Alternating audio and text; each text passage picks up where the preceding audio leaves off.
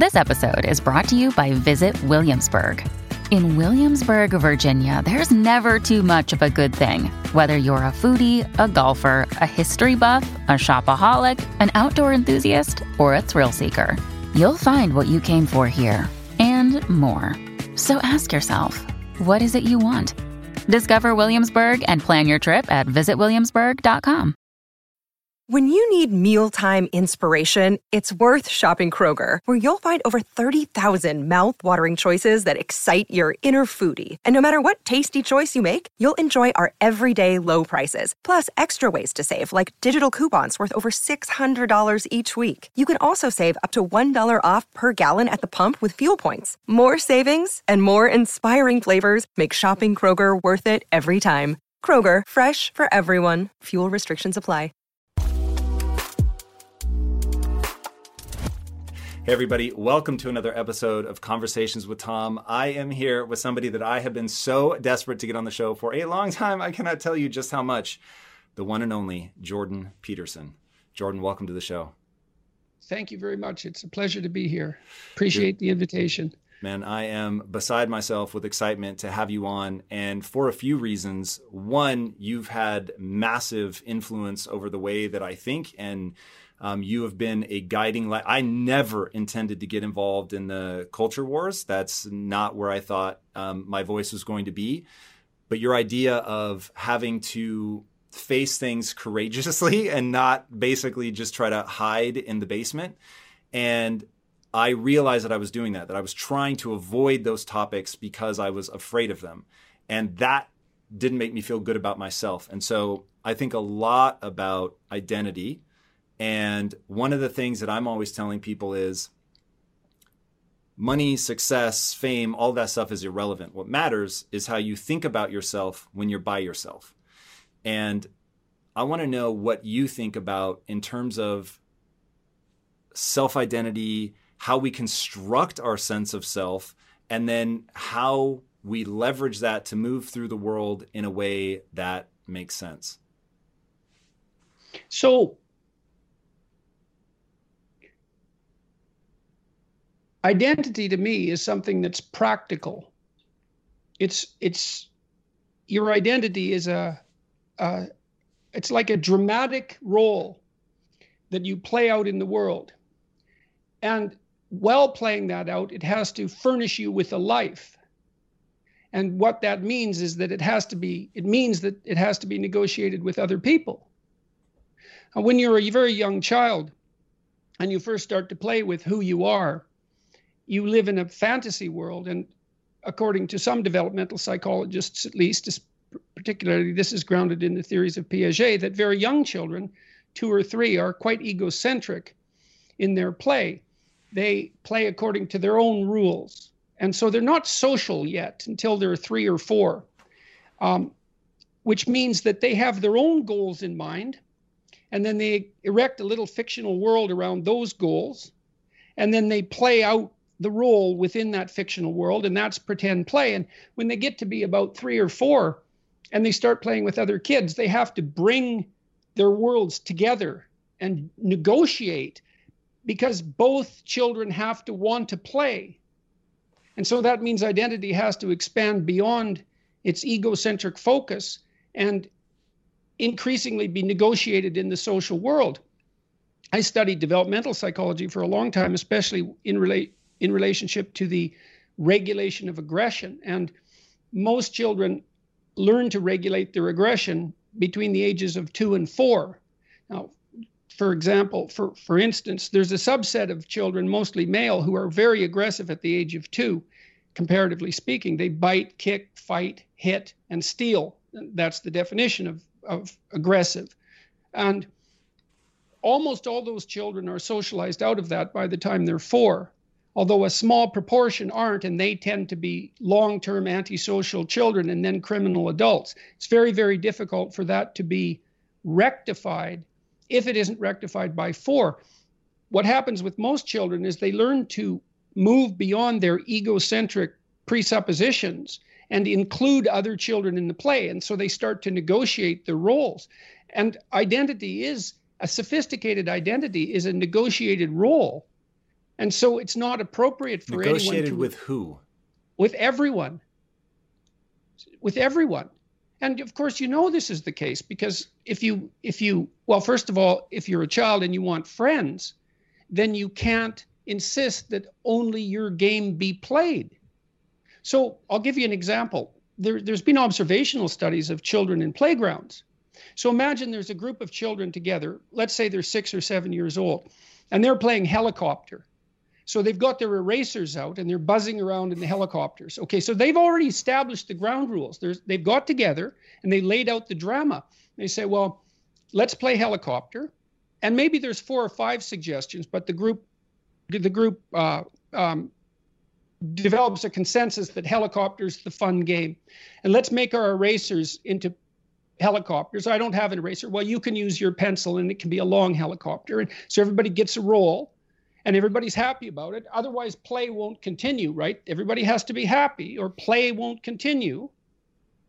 And so then the the the little drama organizes itself, and the kids play helicopter, and there's consequences of that that play out like a story.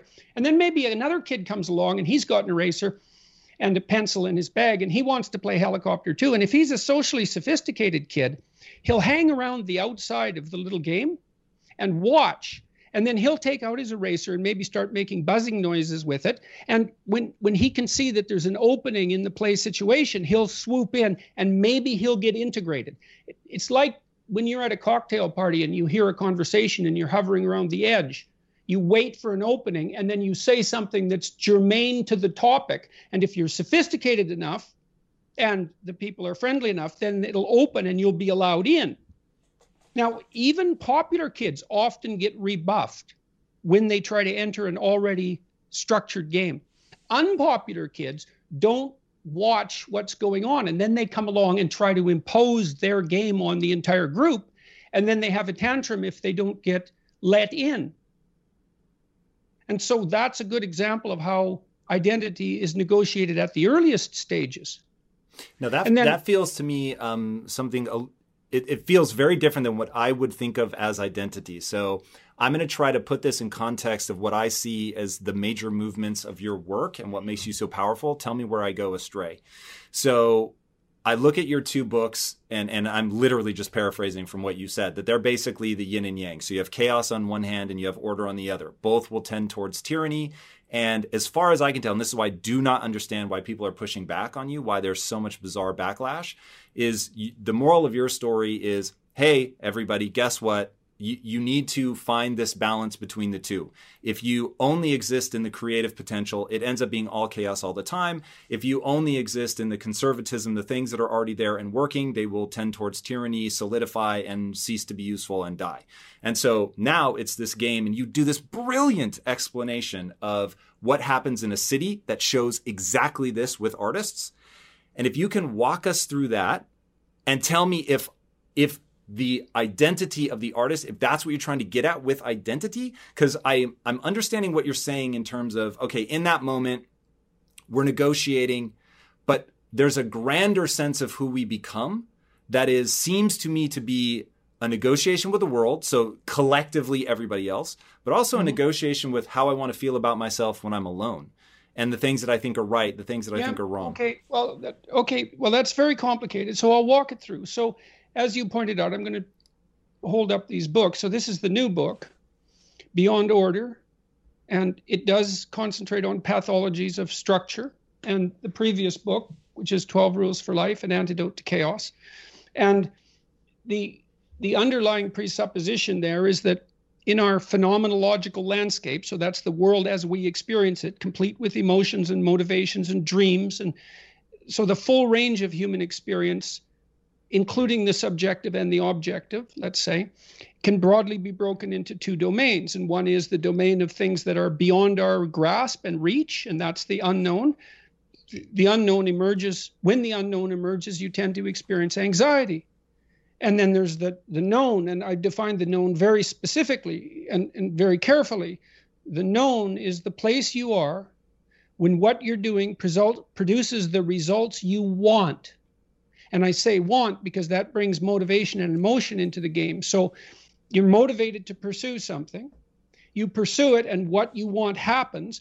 Not only do you get what you want, but you get validation for the structure that governs your perceptions and your actions. Now, if you, you know, imagine that you're, um, you know, you're lonely, and you approach a young woman in a in a social situation, um, attempting to make some contact with her, um, you you want to alleviate your loneliness, and so you hope you make a good impression, and you tell a joke, let's say, in a relatively awkward manner, and you get rebuffed, then you feel you you, you you're no longer where you control. You're no longer where you exercise control. And that brings up all sorts of specters in, immediately. It's like, well, why were you rebuffed? Well, maybe all women are uh, to be despised. That's one theory. Maybe there's something deeply wrong with you. Maybe you're having an off day. Maybe it wasn't a very good joke. And so when you don't get what you want, then a landscape of question emerge, questions emerge, and those questions can resonate through different levels of your identity, from the trivial, oh, I told the joke wrong, to the profound, there's nothing desirable about me and I'll be alone for the rest of my life. Now, you asked about identity, and I used the example of a child's game, but I could go through an identity. So I do this particularly in maps of meaning. And so, for example, let's say I'm sitting typing. Okay, we could decompose my identity. So at the highest level of resolution, I'm moving my fingers. And so that could be my identity. I'm the thing that moves its fingers. And then slightly at a slightly broader level than that, I'm typing words. And at a broader level, I'm typing phrases and thinking them up, and then sentences, and then paragraphs, and then chapters, and then let's say full papers or books. That, that's, a, that's a productive unit. So I'm the author of a book or the author of a paper.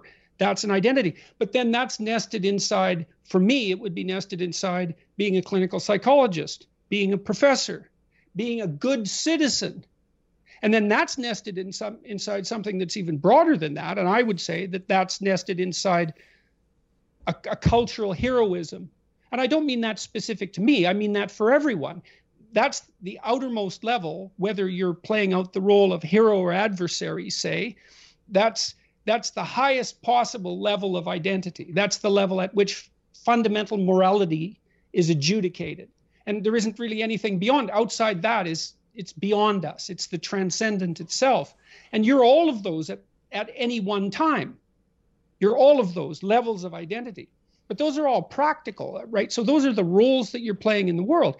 All of those are a consequence of who you are. But in interplay like in this situation with the child all of that's negotiated with other people. And so if you have a functional identity you see if you have a functional identity when you act it out in the world, then you get what you want and need. And if an identity doesn't do that, well, then you should, you either retool your identity or you retool the world. Your now, conception speak, of the world? Well, if you're retooling your conception of the world, then you're retooling yourself. No, you can actually I mean, what a revolutionary does is try to bring the world into alignment so with literally their change theory. the world. Yes, literally. Well, and we all do that to some degree because we are practical engineers, you know. I mean, not only do we perceive the world, but we also interact with it so that it does manifest itself in accordance with our desires.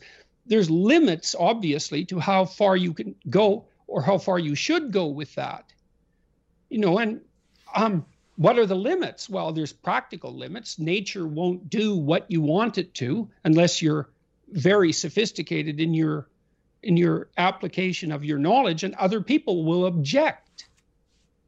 So now you might say, well, you should forge forward regardless of their objection. And, you know, there are circumstances under which that's true. But generally speaking, that's not a very good idea. It certainly doesn't make you popular as a child. And so that brings up one other issue. I would also say, and this I developed this idea quite a bit in the new book. You go from egocentrism as a child, you have to go through this period where you're socialized as a child and adolescent. And that really means that you allow your identity to be molded and shaped by the group. And you know, you think about how important peers friends and peers are to children and adolescents. You know, your mother will say uh, when you're a teenager, Well, if Johnny jumped off the bridge, would you too? And you say, Well, no. But the real answer is, Well, probably. If all your friends are there taunting you, you would in fact jump off the bridge. And not only that, generally speaking, you should. Because it's your duty, it's your developmental duty as a child and a teenager to take your your isolated self and turn it into a, a functioning social unit. Now, you could say, well, do you, Peterson wants everybody to be a functional social unit, a robot, you know, a cog in the wheel. And, and I would say, well, that, that isn't where development stops. It has to go through that period before you can emerge as a, as a genuine individual, which means you have to know the rules of the game before you can break them. But not being able to abide by the rules is not anything like being a genuine creative individual. Those are not the same thing. And there's plenty of attempt to confuse the two things because it's much better if you can't follow the rules to view yourself as a, a avant-garde revolutionary than as a failure. And it's not like I don't know that that social molding crushes Obviously, it crushes, and everyone feels that. These are existential problems. Everyone deals with the tyranny of culture and the fact that it does want you to be a certain way and not other ways. And those ways might not be in keeping with your with your the deepest elements of your nature. Well tough luck for you. You ha- because you're also the beneficiary of culture. And so you have to offer it your pound of flesh. Now you shouldn't do that at the expense of your soul but you shouldn't stay an immature child other, either. Okay, and so, so this this notion of identity that we're being fed is very, very, it's very thin. What are we being fed? Be very specific. Well, well, there is the idea, for example, that your identity is whatever you say it is, and that everyone else has to go along with that. No, that isn't how it works. Partly because no one even knows how to go along with it. Like, let's say, just for example, that you're uh, gender non binary. Okay, what am I supposed to do about that? Man, I don't know. I hardly know what to do if the rules are already there. So let's say I grow up, I want to, being a heterosexual male, I want to find a woman, fall in love with her, raise a family, have children, have grandchildren that's a game. I know the rules to it, not well because everyone's a failure at that. You know, it's very difficult, but at least you kind of know what the the goal is, and so does the person you're with. Well, you leap out of that, which is already terribly difficult. You leap out of that into completely unknown territory, saying um, uh, that I'm presenting yourself as something other than those categories leaves everyone around you and you completely bereft of direction. Let me put it what in words that I get from um, your material. So, what I heard you just say, tell me if I'm wrong, is part of the negotiation that we do from the time we are little kids and figuring out that play. We're up on the bridge, we jump maybe because we want to, you know, fit in with our peer group. Um, it there is a sense of order to that. Now you've been very careful, and it will drive me crazy if people respond to this interview as if you have not already illustrated that it is the balance between two opposing forces. But so we need enough order so that somebody can find their way through the world, and that many. I think a big part of the reason that your work has resonated so profoundly with people is they're, excuse me, they are left in a world where they don't know how to move forward in a way that serves them spiritually, practically as well, for sure. And so, well, hey, everybody. Both of those, both of those practically shades into spiritually as you move up into the broader reaches of identity. You know, and look, this, this, see, one of the things I really laid this out in Maps of Meaning. It took me a long time to understand that belief regulated emotion. So what happens is that if you act out your identity, if you act out your beliefs in the world, and what you want doesn't happen, what happens is that your body defaults into emergency preparation for action. And the reason for that is you've wandered too far away from the campfire. And now you're in the forest and maybe you're naked. And so what do you do then? And the answer is, well, you don't know what to do. So what do you do when you don't want know what to do? And the answer is you prepare to do everything. And the problem with that is that it's unbelievably draining psychophysiologically. Like it hurts you. And there, there's there's an immense physiological literature detailing the the cost of of of exactly that kind of response. And so people need people and animals. They people stay where what they do has the results they want. That's partly why you want to be around people who share your cultural presuppositions, is because you know that, for example, even in small ways, let's say you're a country music aficionado and you're hanging around with your cowboy hatted buddies and you throw on a tape and everyone says, great tunes, man. And you, you know, you're happy about that. But, you know, you throw on a piece by Tchaikovsky and you're you're in a different subculture and who the hell are you? And people the people in your group will say man who listens to music like that? And like that's a trivial example in some sense but I, I believe it's one that everyone can resonate to. We like we it's very hard on us not to be where we know what we know that what we want is going to happen. We hate that we hate that and no wonder so, and then, you know, there are there are varying degrees of that, obviously. You can really be where you don't know what's going to happen, or you can only be there to some degree. But by and large, by and large, we're conservative creatures, even if we're liberal in temperament. There's not, we can't tolerate that much uncertainty. And there, you might ask, well, why? And the answer is, well, because you can be hurt pain, you can be damaged, you can become intolerably anxious, and you can die. So it's no wonder you're sensitive or very sensitive to negative emotion. And so our identities, rate, functional identity regulates your emotion, but you do that in concert with other people. In the first chapter of the new book, Beyond Order, the rule is uh, don't casually denigrate social institutions or creative achievement. That's that balance again. Um, I make the case that most of your sanity is socially distributed. And what I mean by that is, well, let's say that you know how to behave, you're well socialized, you can play with others. Now, I said already in this conversation if you didn't learn to play with others between the time you were two and four, you will never learn.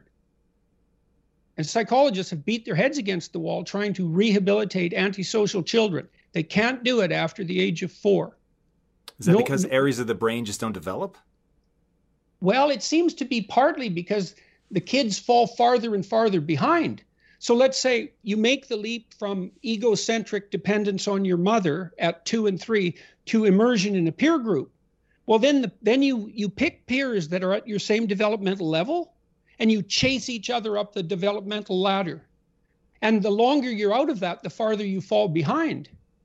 And so, you know, kids, five year old kids might come across another five year old kid who tends to cry too much if they don't get their way. And they'll say, We don't want to play with the baby. And what they're saying is, we have to find someone who's at our developmental level, shares our developmental horizon so that we can mutually scaffold our further development. Now, they're not going to say that, obviously, but that's the situation. And kids test each other out when they first meet. So do adults game, game, game, game. Can you play? Are you playing at the same level as me? I'm playing my game at the level that will further my development. Can you play along with me? If not, well, maybe you're lower in status and I can pull you up as a mentor. Maybe you're higher in status and I can learn from you. But if you're a peer, we can play together. Anyways, if you're acceptable to your peers and you behave well, they'll accept you. And then they tell you all the time if you're acting appropriately you know if your jokes are funny if you're dominating the conversation if you're bringing something of value to the table and all you have to do is pay attention to the social cues and you'll keep yourself regulated okay i want to dive in here and i'm going to see if i'm tracking all of this because i'm i'm putting this in a larger context of this really matters and it applies directly to something that's happening in the world. It seems to me that you don't dive into things unless they have real relevance. So, is it fair to define identity as the self narrative that emerges from a nearly infinite number of interactions with other people and nature itself? Well, I I would say yes, but that gets to the point. It's so broad, it's almost it it starts to lack definition. So I can take it finer than that. I I am trying to sort of find the borders, yeah, and then yeah. then then I will work in. Okay, so if we're if we still remain true at that point, um, then having in the book you walk through a lot of some of the people that you've done psychoanalysis with and so we get a lot of insights into the actual people that you're dealing with and how people can begin to tell themselves a narrative that is very dysfunctional and you help them out i don't want to say easily because that that sounds like it cheapens it but pretty straightforward in helping them reframe and framing is something i'm obsessed with and so mm-hmm. our identity is based on this, it's a self narrative that we tell ourselves based on the interactions we have with other people and nature, such that we begin to solidify a set of behaviors that make sense for us based on the goals that we want to achieve and where we're trying to go. Am I still good? Yes. Well, you improved your definition by adding the behavior element because I would say the fundamental element of identity is what you act out. On top of that, there's the story that you tell. Do I have to be consciously aware of it? well, you're consciously aware of some of it, not of other elements of it. You can't be consciously aware of everything you do. And does the conscious and conscious alike make up my identity as you define it? Your identity is the story you tell about your actions in the world, but it's also your actions in the world. Okay. Now, why why does my identity, and I assume as I understand it, why does my identity as I understand it matter to the course of my life? Because it's the it's the structure of the it's it's the structure from which the plans that you implement in the world originates. And you're always acting in the world. You have problems to solve all the time. And you have to solve you have you have to solve there's all sorts of problems you have to solve to stay alive, and you have to solve them for today, but you have to solve them in a way that works for today that doesn't screw up tomorrow too bad and leaves next week intact and next month and next year. And so there's a continuum of you. So that's another, see, that's the other reason why your identity can't just be you because, or how you feel right now, because you're not only who you are right now and how you feel right now. You're this strange entity that exists right now, but that already existed in the past and that is going to repeat itself into the future. And so you're actually a community of individuals stretched out across time. And the plans that you implement have to be beneficial for that entire community of individuals. And it's going to be the case that there isn't much difference between you acting properly with regards to your extended temporal self and you acting properly in relationship to other people.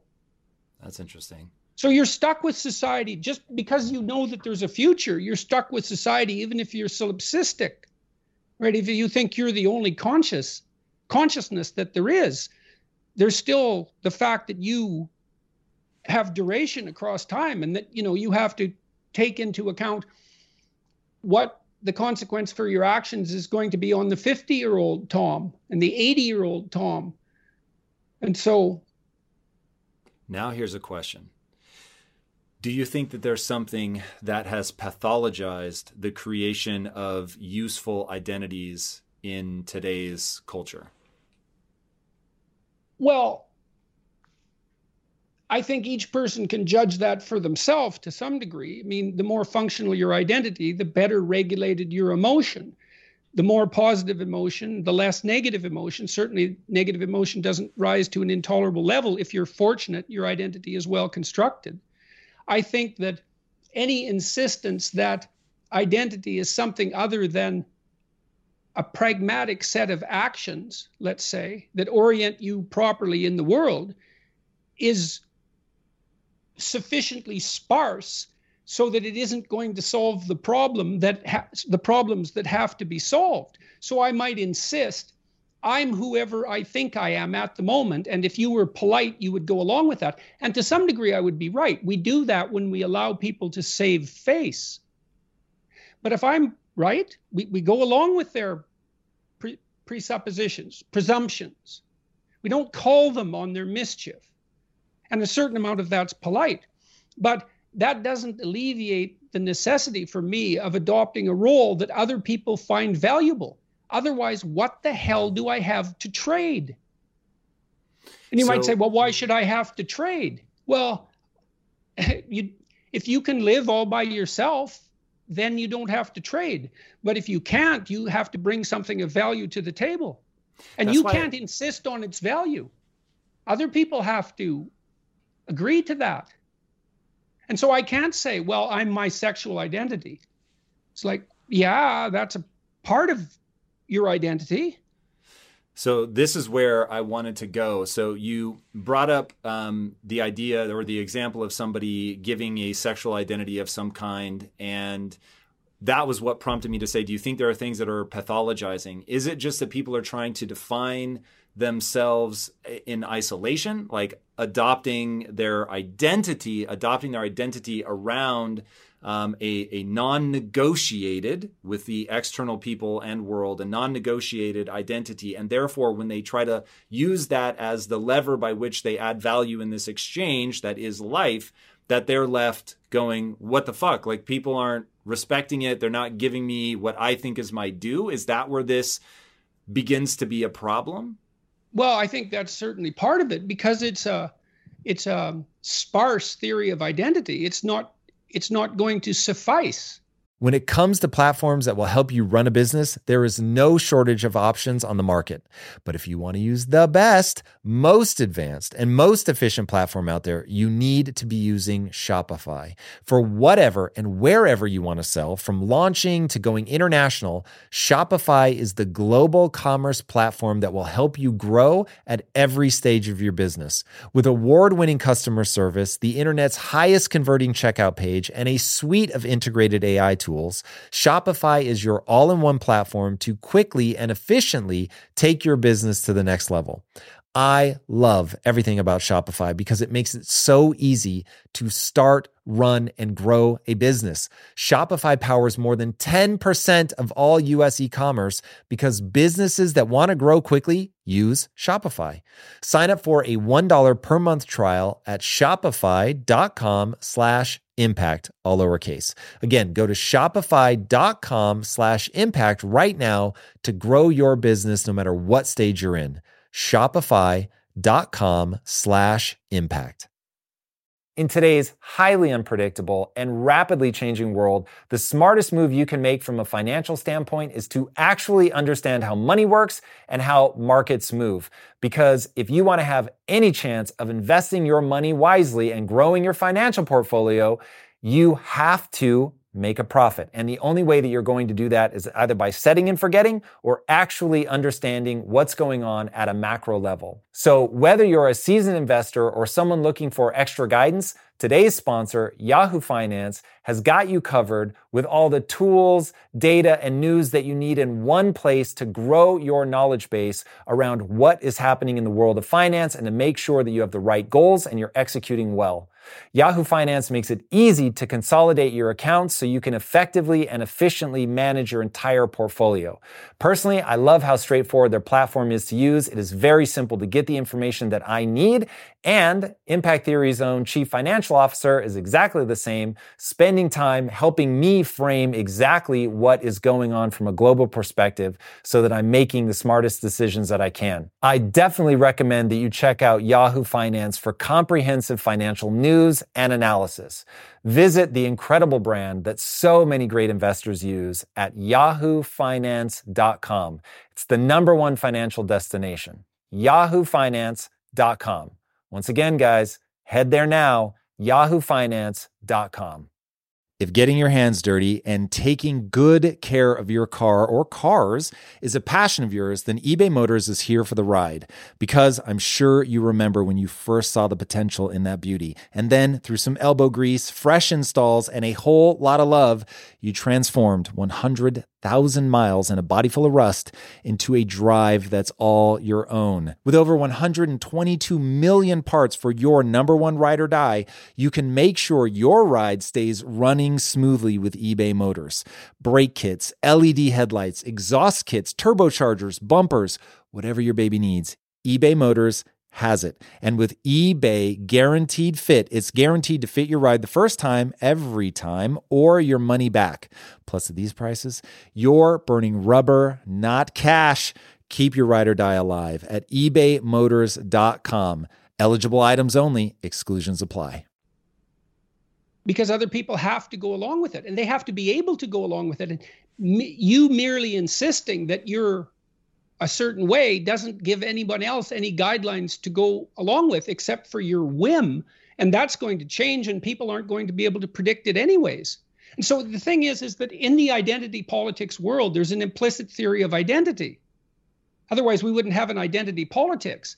And obviously the identity it appears to be the case that the identity that characterizes identity politics is something like um, unalterable characteristics they seem somewhat arbitrarily chosen to me, which is also a huge catastrophe because it isn't obvious why those elements of identity should be paramount sex, gender, race, ethnicity.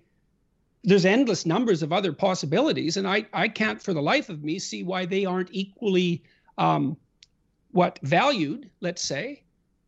But even even if we accepted the validity of those as identity categories, they're, they're, the theory under that is that that constitutes a sufficient, um, what would you describe it? That constitutes a sufficient identity. Because you see, we're not having a discussion publicly about what identity is. That's assumed a priori. It's race, it's ethnicity, it's sex, it's gender. Well, no, it's not. And that's actually a big problem especially and when you start... not because those things are not universal. Not all um, transsexual people think the same, act the same. So it's it's unnegotiated and ultimately um, misleading. Is that the the weakness of something like that? That's that's some of the weaknesses. It's also it, it, it doesn't provide a useful a very useful guide to action across time because no one knows it's a game no one knows the rules to Okay, so I think I'm starting so to get what, a sense of. That's not helpful, you know. So, and, and, then, but there, wait, there's one more thing too, because there's also this an analysis of culture that goes along with this. That's part of, let's say, critical race theory. You take these categories, identity categories, and you accept the implicit theory of identity upon which they're based, and then you note that the world doesn't divide up its resources equally among all those categories, and then you make the assumption that the social world is prejudiced and corrupt because of that. Well, that doesn't follow, partly because the association between those identities and reward isn't obvious. Like, you can't make a living being black, you can't make a living being white. So now give us an example not, of what can you make a living? Like are there four or five like I was going to say um, is this trying to push people to you should have the identity of the hero or something along those lines. That gives them something to strive towards a a historically charged um, cadre of things that they know okay well if i'm the hero i'm going to need to be brave. I'm going to have to face down the dragon of chaos. You know there's now there is order and structure to the way in which i need to move through the world. Well remember at the beginning of the conversation, I sort of provided a nested theory of identity. So, for example, let's say you're a filmmaker and I'm a professor. Okay, we could, so we differ there, right? We're playing a different game. So you might say, and and as you go down into the particulars of what we do, it might even become more different. So if you look at what a plumber does and a lawyer does, as as you get more and more fine grained, they get more diverse. But you might say, well, the lawyer and the plumber are both honest. They're both good citizens. And then you might nest that inside, well, they're both acting out the archetype of the hero. And and, and like I said, after that, you're out of the things get too abstract to, for us to we can't go farther than that. I think that, you know, I think the world is order versus chaos, let's say, the balance of order and chaos on a it's good and evil on a background of order versus chaos. And so you're either the hero or the adversary, or actually, most of the time, you're a mixture of both. And it's best for you, that's what our culture has decided, it, it's best for you to take on the role of the hero to the degree that that's possible. And that would be associated with love. And that's that the, the love, and I define that in the second book particularly, uh, the, what's the third book I wrote, but in in Beyond Order, are you working for the betterment of being or are you working for harm?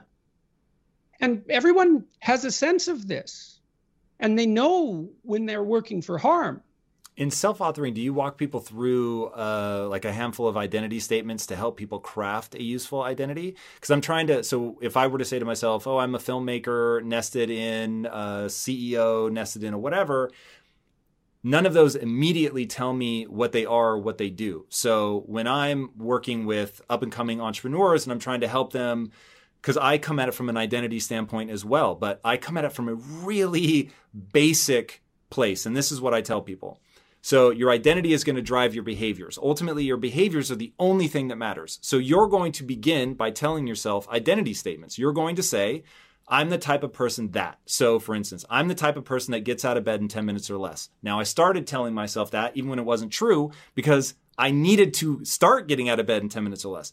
Then Right, that's an aspiration. And then I put more. I'm the type of person Monday through Friday. If I'm awake, I'm either working or working out, right? These become my identity. Um, I am a husband first, right? So even before being an entrepreneur, I'm a husband. Like, and I repeat these things over and over and over. Some are aspirational and become true over time, and some are a recognition of something that I'm already doing that I want to reinforce.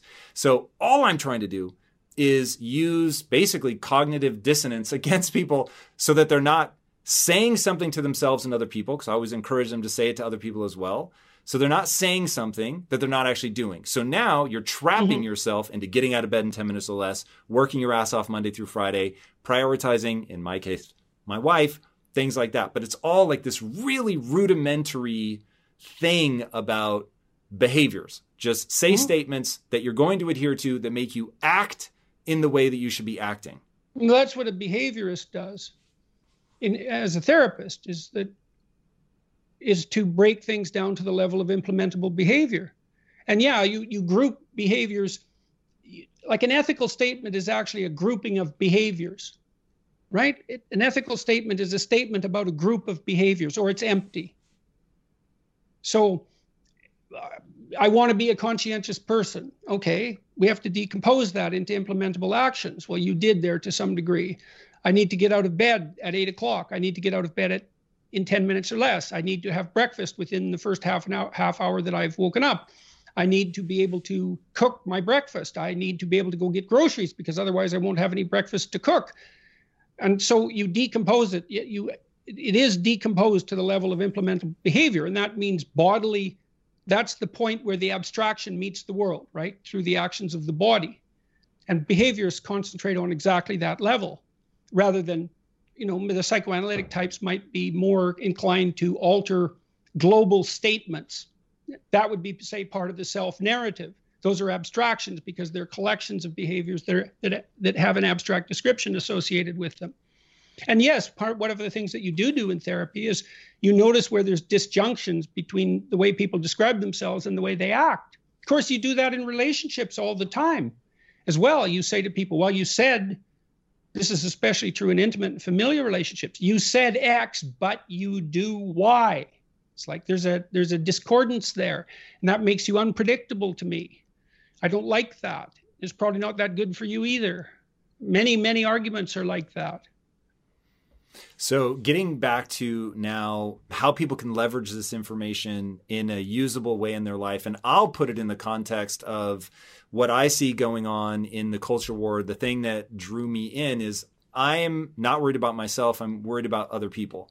And my big thing is so I've worked in the inner cities a lot. And so I've seen people that have a, an identity, what I often refer to as a frame of reference, that leads them so far astray because their parents will tell them things like people don't want somebody who looks like you to be successful. And so they don't even try to be successful. And so that belief about who they are and how the world conceives of them stops them from doing the behaviors that would lead them to be successful. And so when i look at your core concept which i love i think is so brilliant that we've been talking to kids about rights and we really should be talking to them about responsibility and what you owe the world instead of what the world owes you. Now, I'll frame it a little well, bit. we have to balance those, right? Because, I mean, even technically speaking, your rights are my responsibilities and vice versa. And so we can't only have half the, dialogue because the responsibility makes enables the rights. So, you know, it could easily be that we could be in a situation where we should be talking more about rights, but I don't believe that we are in that situation at the moment.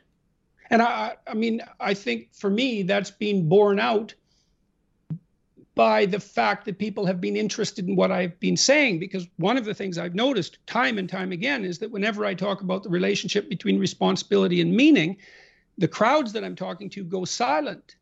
Say, look, you need a meaning to sustain you through the vicissitudes of life. Okay, well, try to debate that. It's like, is life painful? Yes. Is it anxiety provoking? Yes. Is it uncertain? Yes. Is it painful beyond bearing sometimes? Yes. It's difficult. Everyone agrees about that. Now, they might disagree about how difficult, but that doesn't matter. That the central point holds. Okay, what if you think that's all pointless?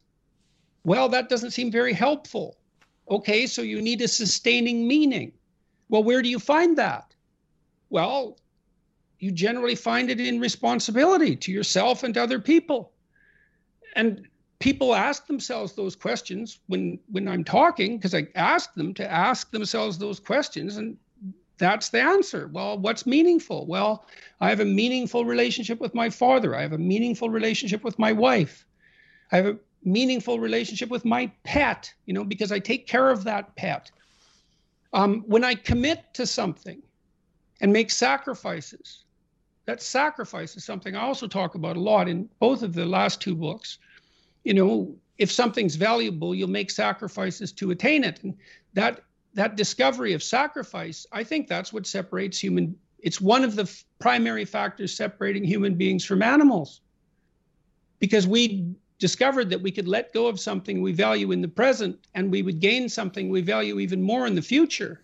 We acted that out dramatically in all sorts of strange ways over thousands and thousands of years before it was formalizable psychologically but it's a massive discovery.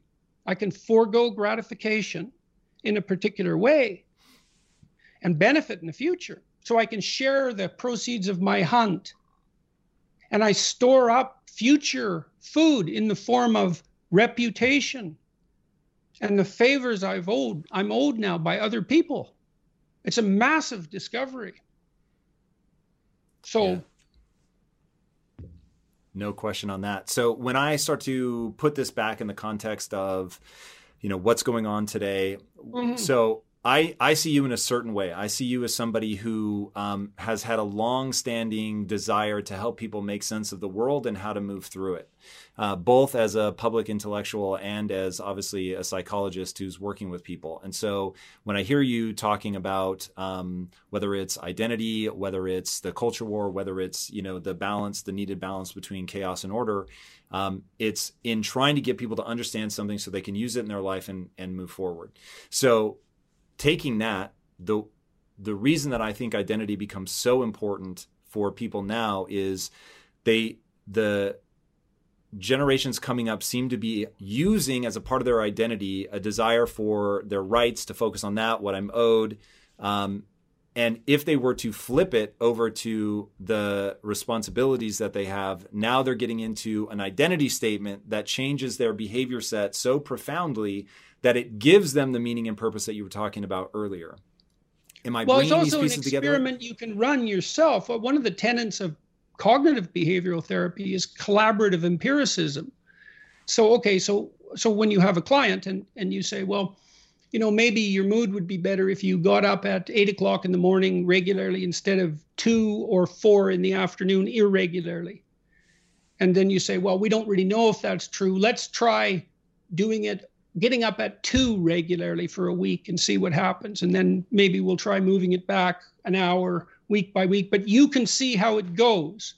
Well, so this is, so I would say run the experiment. It's like, is your life better? And you can even look at the way that you evaluate your past.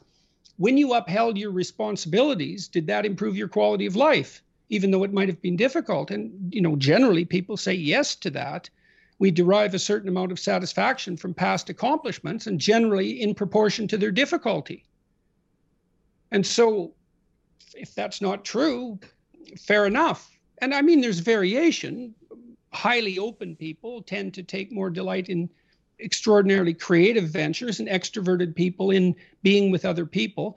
Conscientious people are more duty focused, but doesn't really matter. It's still it's still responsibility. So it's just I I see the the the, the, so there's this this presupposition, let's say, with this this set of identities that we've been taught to regard as categorical that goods should be distributed equally according to those categories. And that, to me, because those categories aren't functional, you can't trade on them, they don't bear any relationship to outcomes. Now you say, well, no, that's just evidence of prejudice. It's like, well,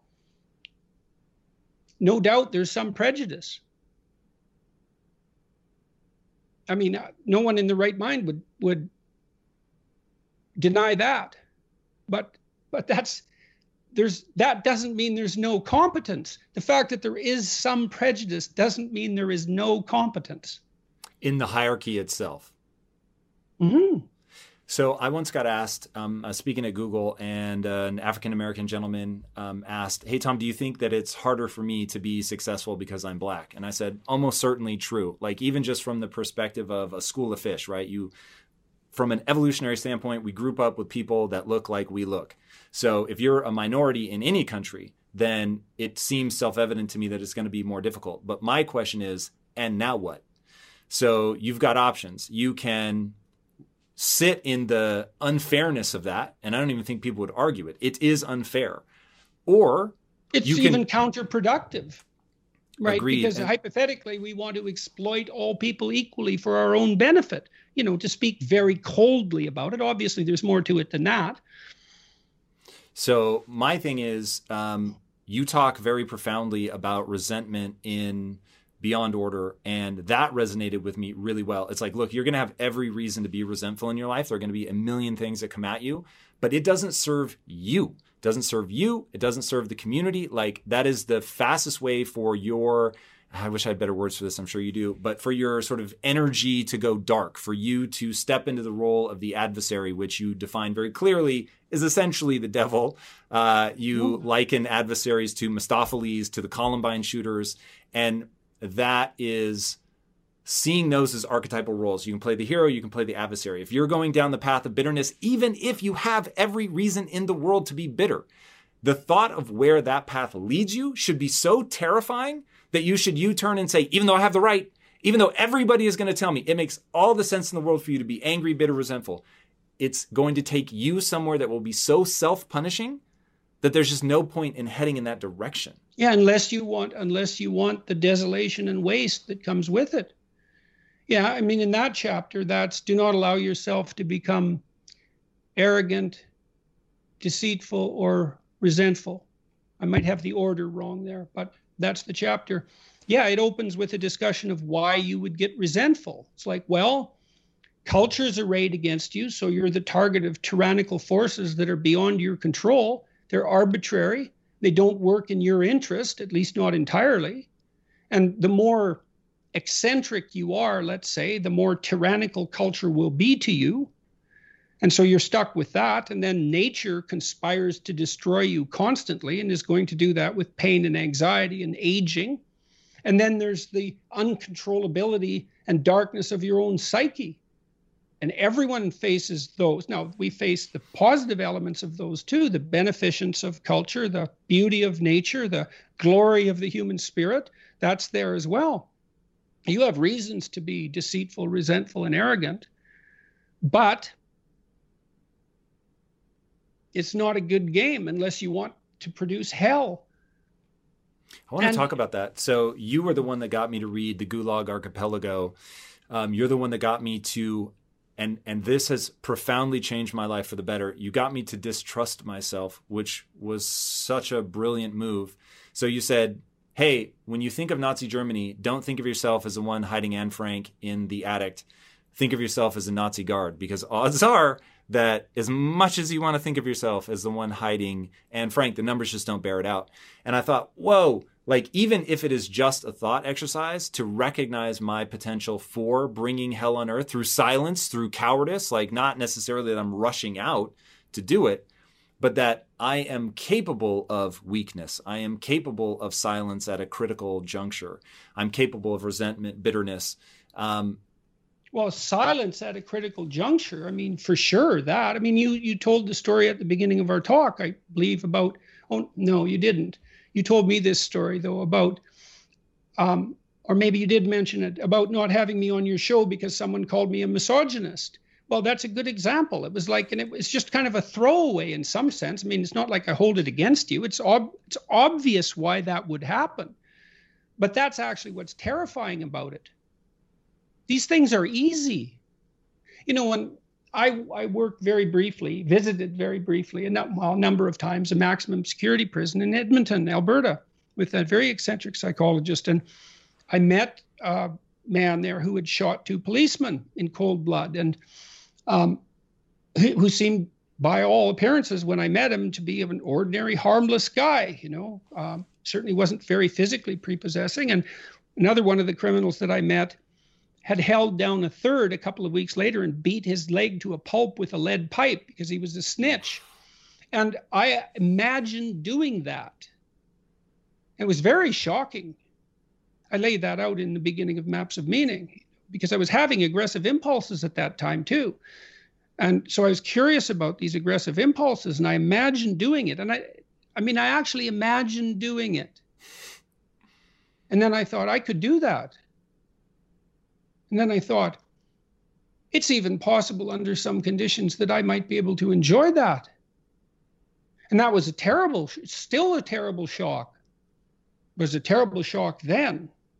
It's no wonder people don't do this sort of thing. I mean, this sort of imagination. But, you know, I took the idea that we were supposed to learn something from the horrors of the Second World War seriously.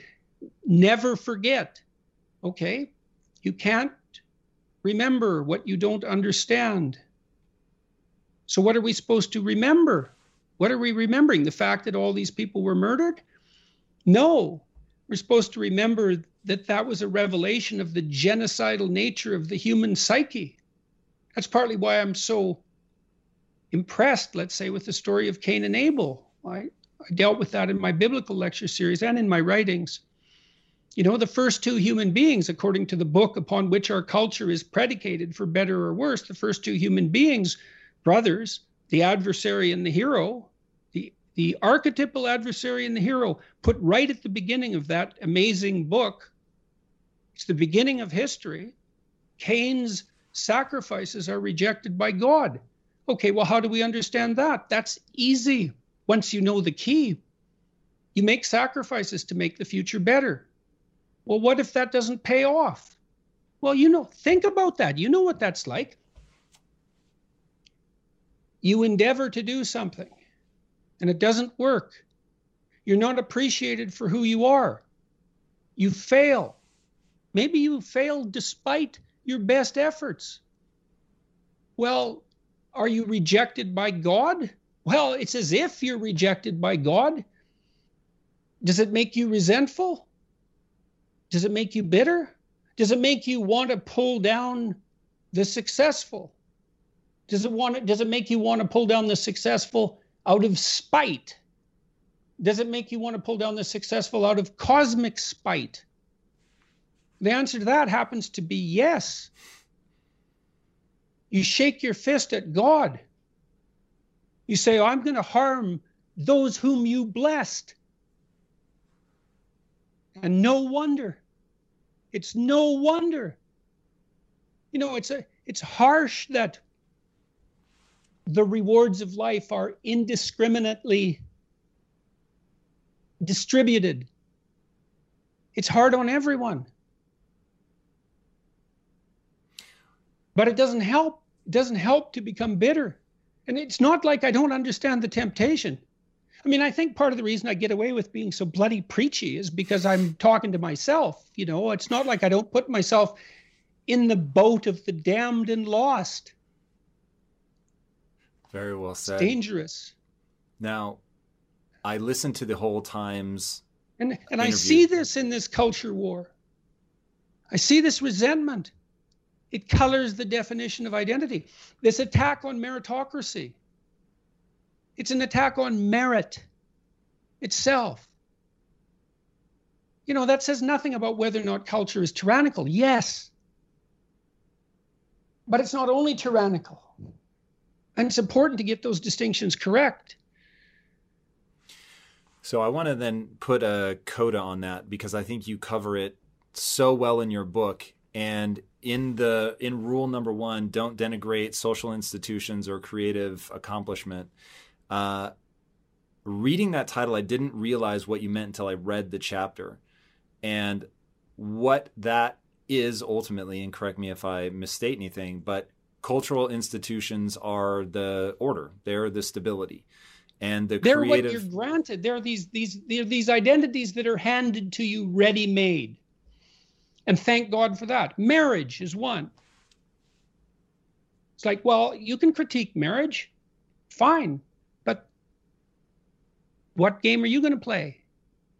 Try coming up with some, try coming up with one on your own. Maybe you can. Maybe you're like avant garde Picasso.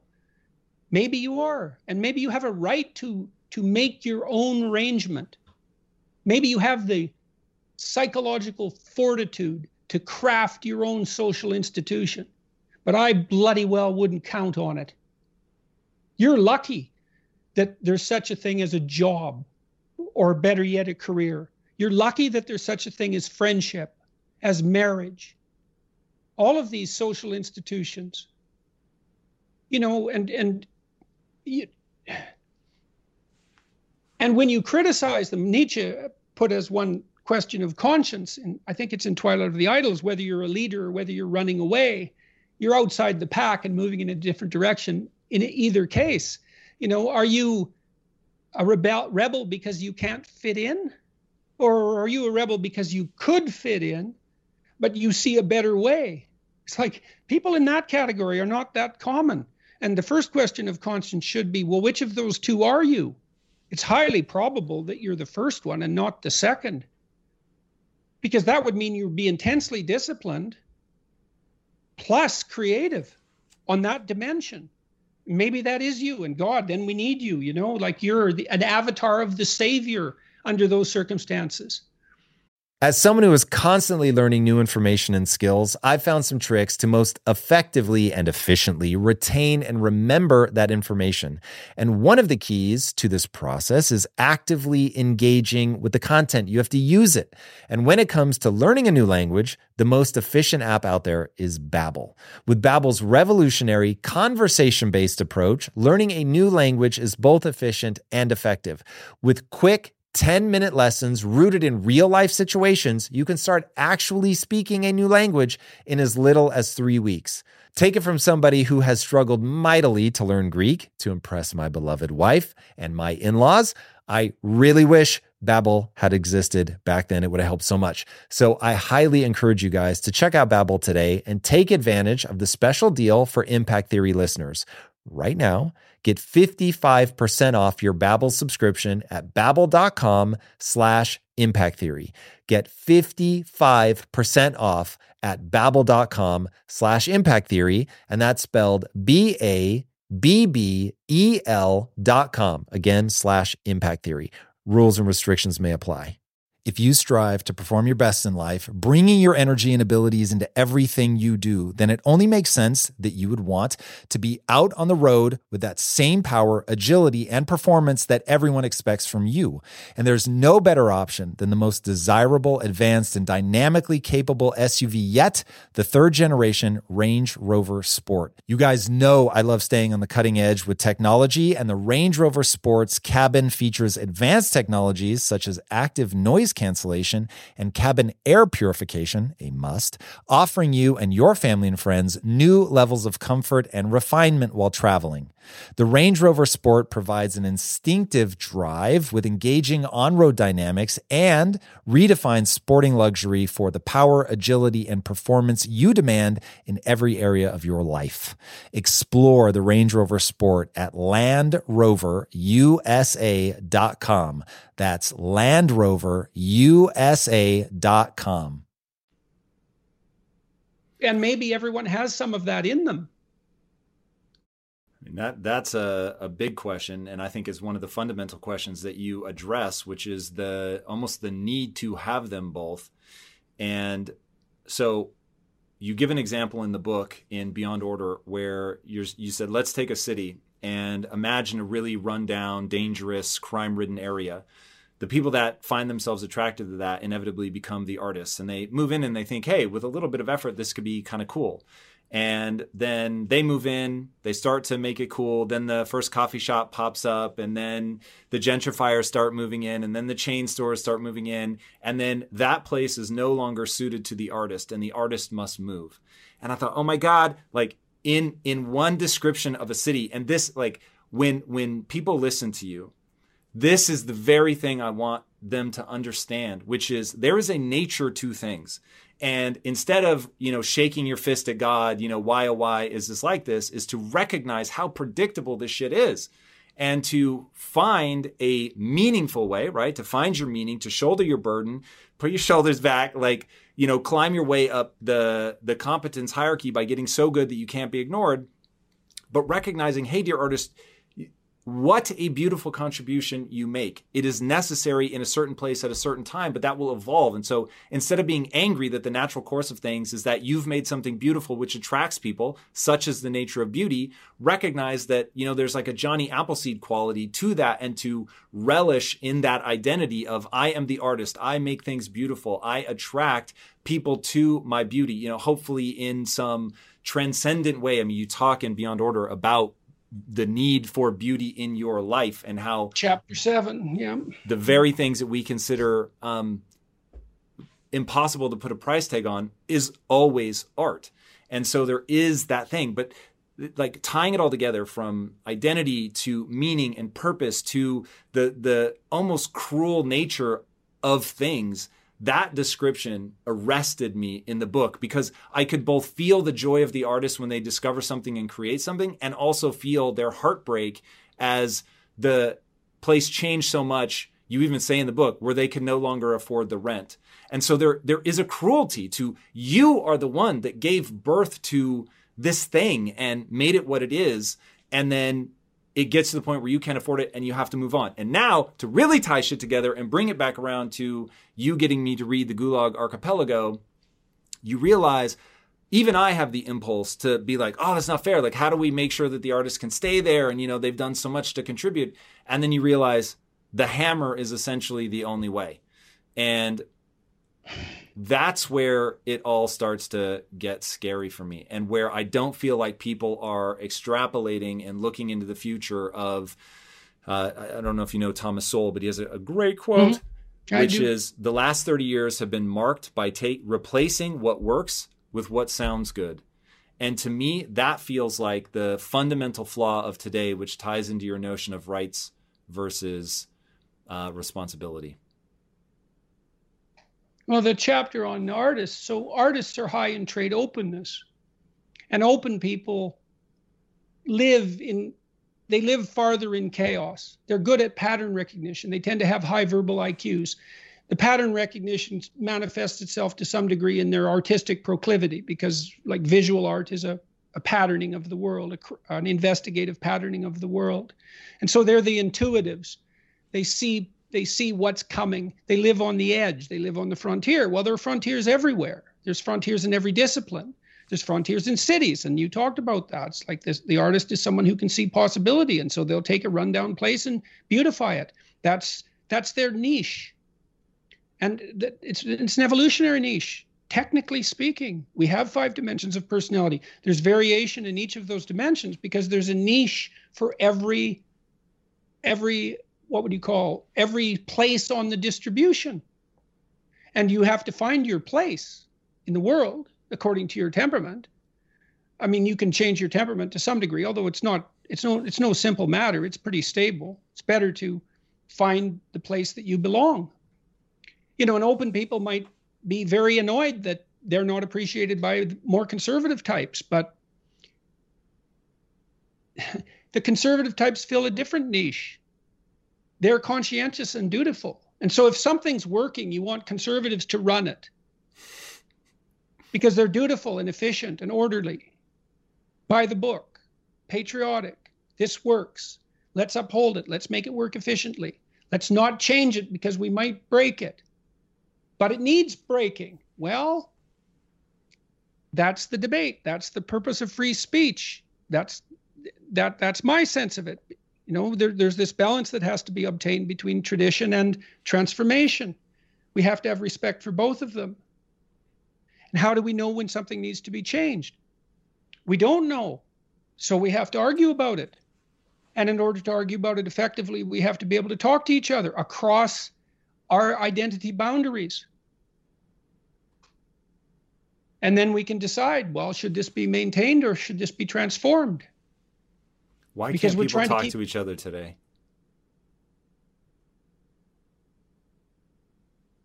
Well, I think we do a lot of, I'm not so sure that we can't. I mean, part of it might be that we're talking to each other way more than we ever did, and we and it's too much. Like I don't know. I, I, th- these things are all beyond my capacity to understand. I'm I'm still wrestling with what's at the core of the culture wars, let's say. Although I do think that the pathological element of it is a war on competence.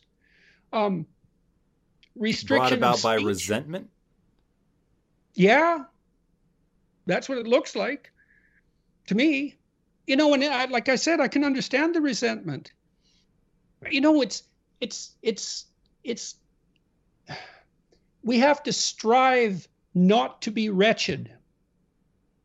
There's something that doesn't seem fair about that. Why couldn't we just be happy being who and what we are? Why is it that we're punished if we don't strive? Well, I don't know. I'm, we're negentropic organisms, right? I mean, we have to maintain this incredible complexity in the face of a dissipating universe. It requires effort. Uh, it's the it's this it's the second law of thermodynamics, I believe. That's why we have to strive. Well, why is the world constituted that way? Couldn't I guess it's an infantile paradisal wish in some regard. Couldn't we just be rewarded for who we are? I can understand that. But I don't think that it works. I don't think that's how things I don't think things function like that. And I don't think probably in the final analysis we really want them to. I don't know if anyone enjoys undeserved reward you know, it, it feels kind of creepy, doesn't it, to be rewarded for something you didn't do? It does. I'm obsessed with this idea of the physics of being human, that there are just certain things that are true, that our brain has algorithms running in them that are going to push us to be um, striving to, you know, push against entropy you know, partly just to you have to risk danger to go out and get food and provide for your family and keep them safe. So it makes sense that you have that pushing at your back.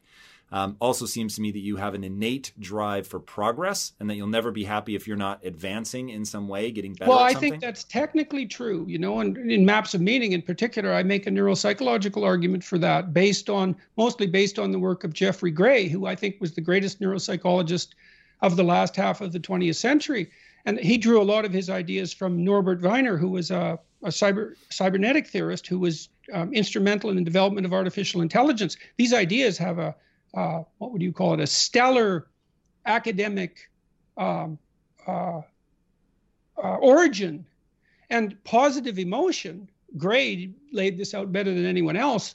The positive emotion that we find sustaining is experienced in relationship to an unachieved goal. It's hope that drives us forward. We want something, and if we see ourselves moving towards that, then we're we're in the grip of the positive emotion that we find sustaining. It isn't the attainment. Attainment is satiating.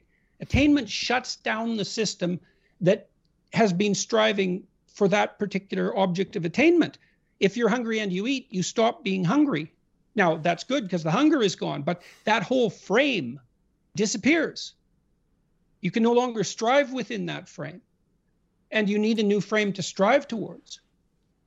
And so, technically, and this is well established as far as I'm concerned. We even know the drugs that people abuse, cocaine, let's say, amphetamines, the ones that are potent sources of positive emotion, activate the system that regulates our emotional response to evidence that we're moving towards a desired goal. So, cocaine, for example, is an exhilarating drug. It makes you feel that things are worthwhile because it hijacks the system that does make indicate that things are worthwhile. So this is deeply this this striving aspect is deeply rooted in in our in our in our biology mm.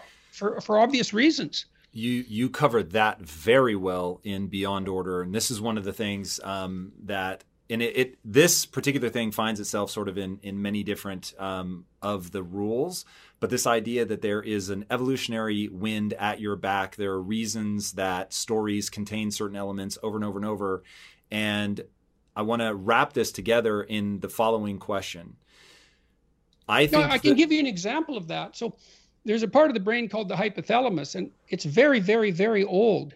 We share it with virtually every animal that has a nervous system. It's it's sits above the spinal cord. It's extremely old, evolutionarily speaking, and half of it governs fundamental motivations. So governs hunger, for example. So if you're hungry, you posit the existence of something that will satiate your appetite, a peanut butter sandwich, and then you're happy when you're moving towards the kitchen and then maybe you get thirsty and the hypothalamus does that and then maybe you need to use the washroom and maybe you're too hot and that the hypothalamus pops up these little motivational frames and then emotions modulate your movement towards the goal that's established by these fundamental motivations but that's only half the hypothalamus the other half is the origin of the dopaminergic system that mediates exploratory striving and positive emotion and so the way our brains are set up way below what way below the neocortex, way, way older than that.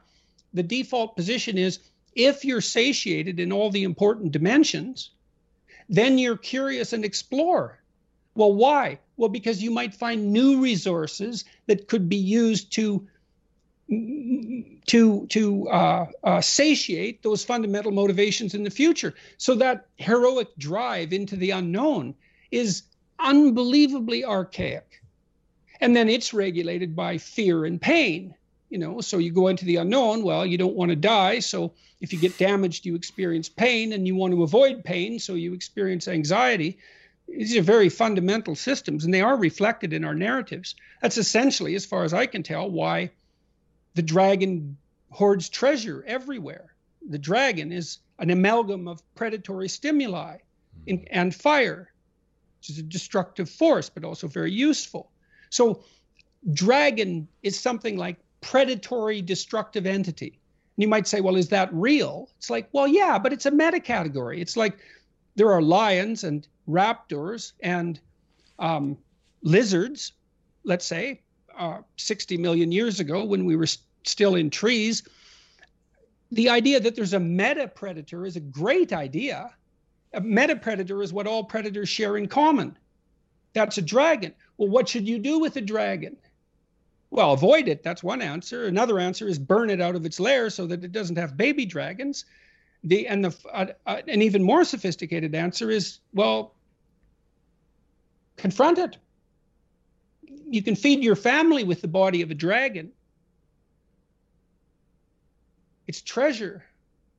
And then that's become abstracted up into the unknown as such you do a great job of uh, telling the story of Tiamat, Marduk, all of that in a way where you regrounded it in the um, actual historical context. Because they talk about when you slay the dragon, you can actually build things from it. And they talk about the from its pieces, right? Heaven and earth were yeah, made it's from amazing. it. I thought, wow, it's kind of interesting. And then you said, no, no, no.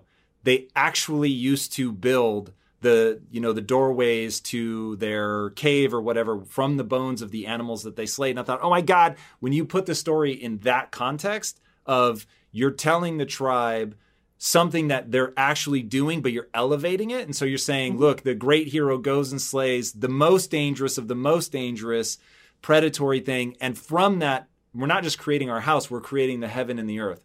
And i thought whoa like you really do. So i'm gonna that's why in christianity which is has taken the hero myth in, in a tremendously sophisticated direction. Christ tackles the worst of all potential dragons, and that's the adversary. That's the evil in the human heart. It's become completely psychologized by that point or spiritualized instead of an external monster that's the threat. And let's make no mistake, external monsters are, are threatening. But then there's the ex- external monsters that are other tribes well, those are genuinely threatening too. And we can demonize a member of another tribe at the drop of a hat. But then you take one level above that, even you think, well, the most dangerous thing of all is the evil that lurks in the human heart, in the individual. And that's why you have the battle, let's say, between Christ and Satan. That's what that means. It's not all it means, but that's what it means. And and so, but you, and then you ask yourself, uh, like you can ask yourself this question very seriously. If you were thinking about the most moral possible action, wouldn't that be the voluntary constraint of the evil that you yourself are likely to do? And wouldn't that mean facing human evil in its reality as it manifests itself inside you? And wouldn't that mean then obtaining victory over that? And you might say, well, is that a divine story? Well, it's the.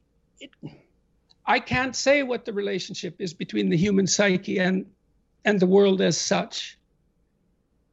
But we don't have a deeper story than that. And I can't see how it's not true. And you might say, well, it's not true for me. It's like, well, don't you have a conscience? Doesn't it bother you? And then can you control it? And the answer to that is almost inevitably no. It calls you to account. And why? Well, because you've deviated from the ideal. Whose ideal? An ideal that's making itself known within you, at least insofar as the objection arises. You wake up at three in the morning and torture yourself for your iniquities. And you would think, well, I could just shut that off. It's me, after all. But you can't shut it off. You're nothing compared to your conscience.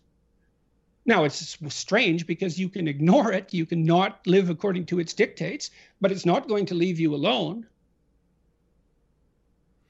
Jordan, you asked the Times person uh, in the full length article or full length recording, which I listened to, you said, Hey, don't focus on my illness in this, focus on why people resonate with my message, which she, of course, did not. Uh, but that leaves. No one does. Oh, it leaves me an opening. I'm going to take so it right now.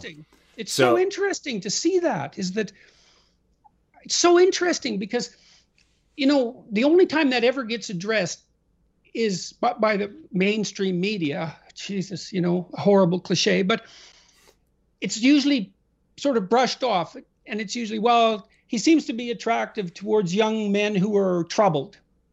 Well, first of all, that's not so bad, is it? I mean, hypothetically, the most ardent feminist is primarily concerned with helping the troubled young man not be so troubled but it's brushed off in a cynical sort of way and it, it, the cynicism is also disbelief that that could possibly be serious a serious enterprise well i think it's a serious enterprise why do you it's think they resonate serious. with you i think it's because who knows the final answer to anything you know but I took what I learned about what happened in the Second World War seriously.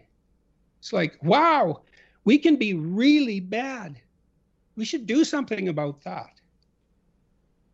Like, that was unacceptable. Well, was it or not? Well, how unacceptable? Was it change your life unacceptable? Better be. If you want it not to happen again. And it's not like it, the next time it happens will make the previous time look like a picnic. We're way more powerful than we were. You know, when we're getting to the point, is something Jung talked about, especially near the end of his life. We're getting so powerful that each individual is now a force of almost unimaginable destructive power if they so choose to be. And that's just going to that power is going to continue to increase.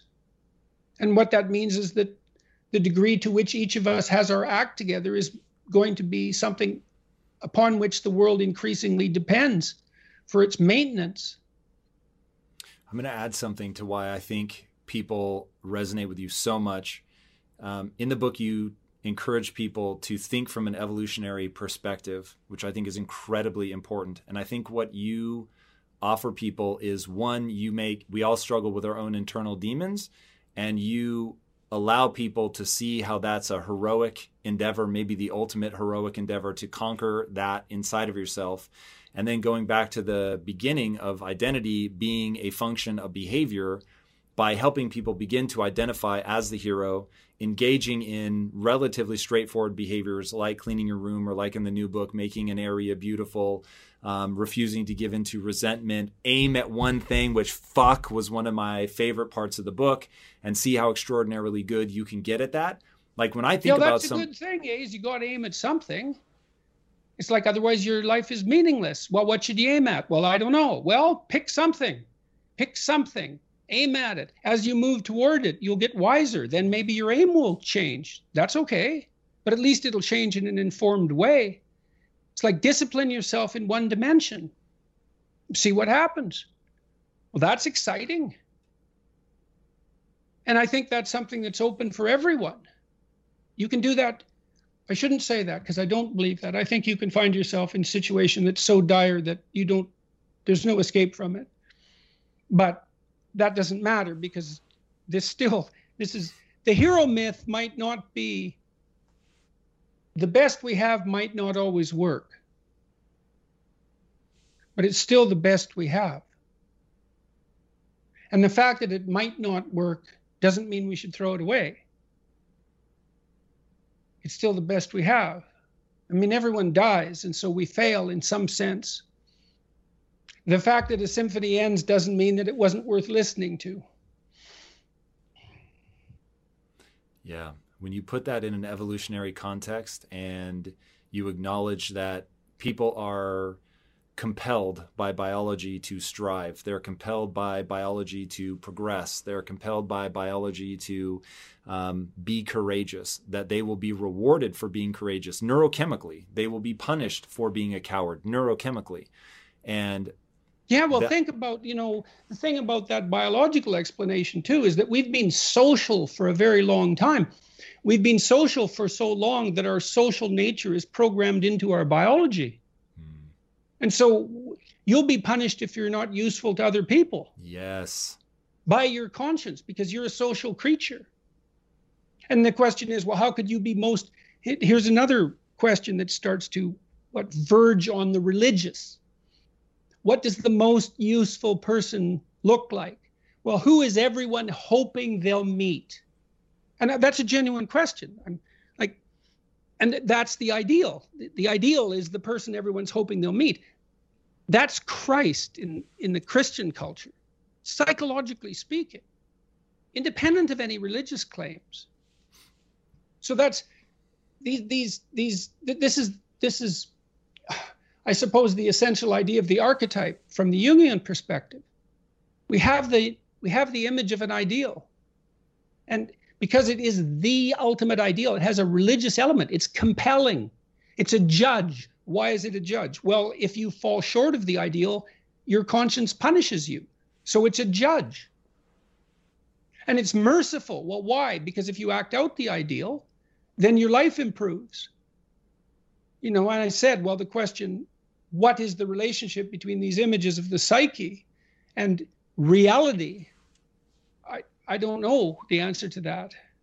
I don't know where the archetype shades into reality.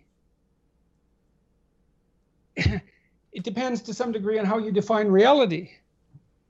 And, you know, this is, I, I've been, people don't like that statement. But when when you're asking questions that are deep enough, you start to have to ask, what do you mean by true, for example? What do you mean by real? Because the questions you ask get so deep that they're of the same kind as the question, what is real or what is true? You know, if think of it this way, reality is what we adapt to by definition. That's reasonable. If you're a Darwinian, you have to say that's actually as far as you can go reality is that which shapes us. You can't get a better handle on reality than that. Well, when you make a picture of objective reality, it's not the same as that. It's a different picture. And it's not obvious which one should play trump. Now, the hero myth, as far as I can tell, is an evolutionary artifact. And that means that for human beings, that the hero image is the path of, of optimal adaptation does that reflect reality? Well, it does insofar as reality has selected that. Well, does that mean that reality is a story? Because the hero myth is a story, or at least that's one of the things it is. Does it mean that reality has a narrative aspect? Well, it does insofar as we act things out. Does that mean that reality is ultimately a story? Well, I don't know. But the answer isn't obviously no. Yeah. Reading the book Beyond Order, there was a part in there that struck me as this is going to be the new battleground that Jordan is going to be fighting on. Do you oh, have good. do you have a sense of um, what in the book is going to trigger people? No, I mean I didn't think that the lobster example from the last book was going to be so pilloried. I mean, I thought it was, I thought it was really cool. It's like, oh my God, serotonin mediates dominance in lobsters and people. How ancient, how remarkable. But well, that took off in all sorts of directions, you know, and people made fun of it. It's like, well, you can make fun of 350 million years of evolutionary history if you want. You can put your social constructionism up against 350 million years of evolutionary history. Good luck to you. I didn't think it was like, and you know, the idea that I was trying to insist that because lobsters live in hierarchies, that hierarchies are the source of all moral value. You know, that's.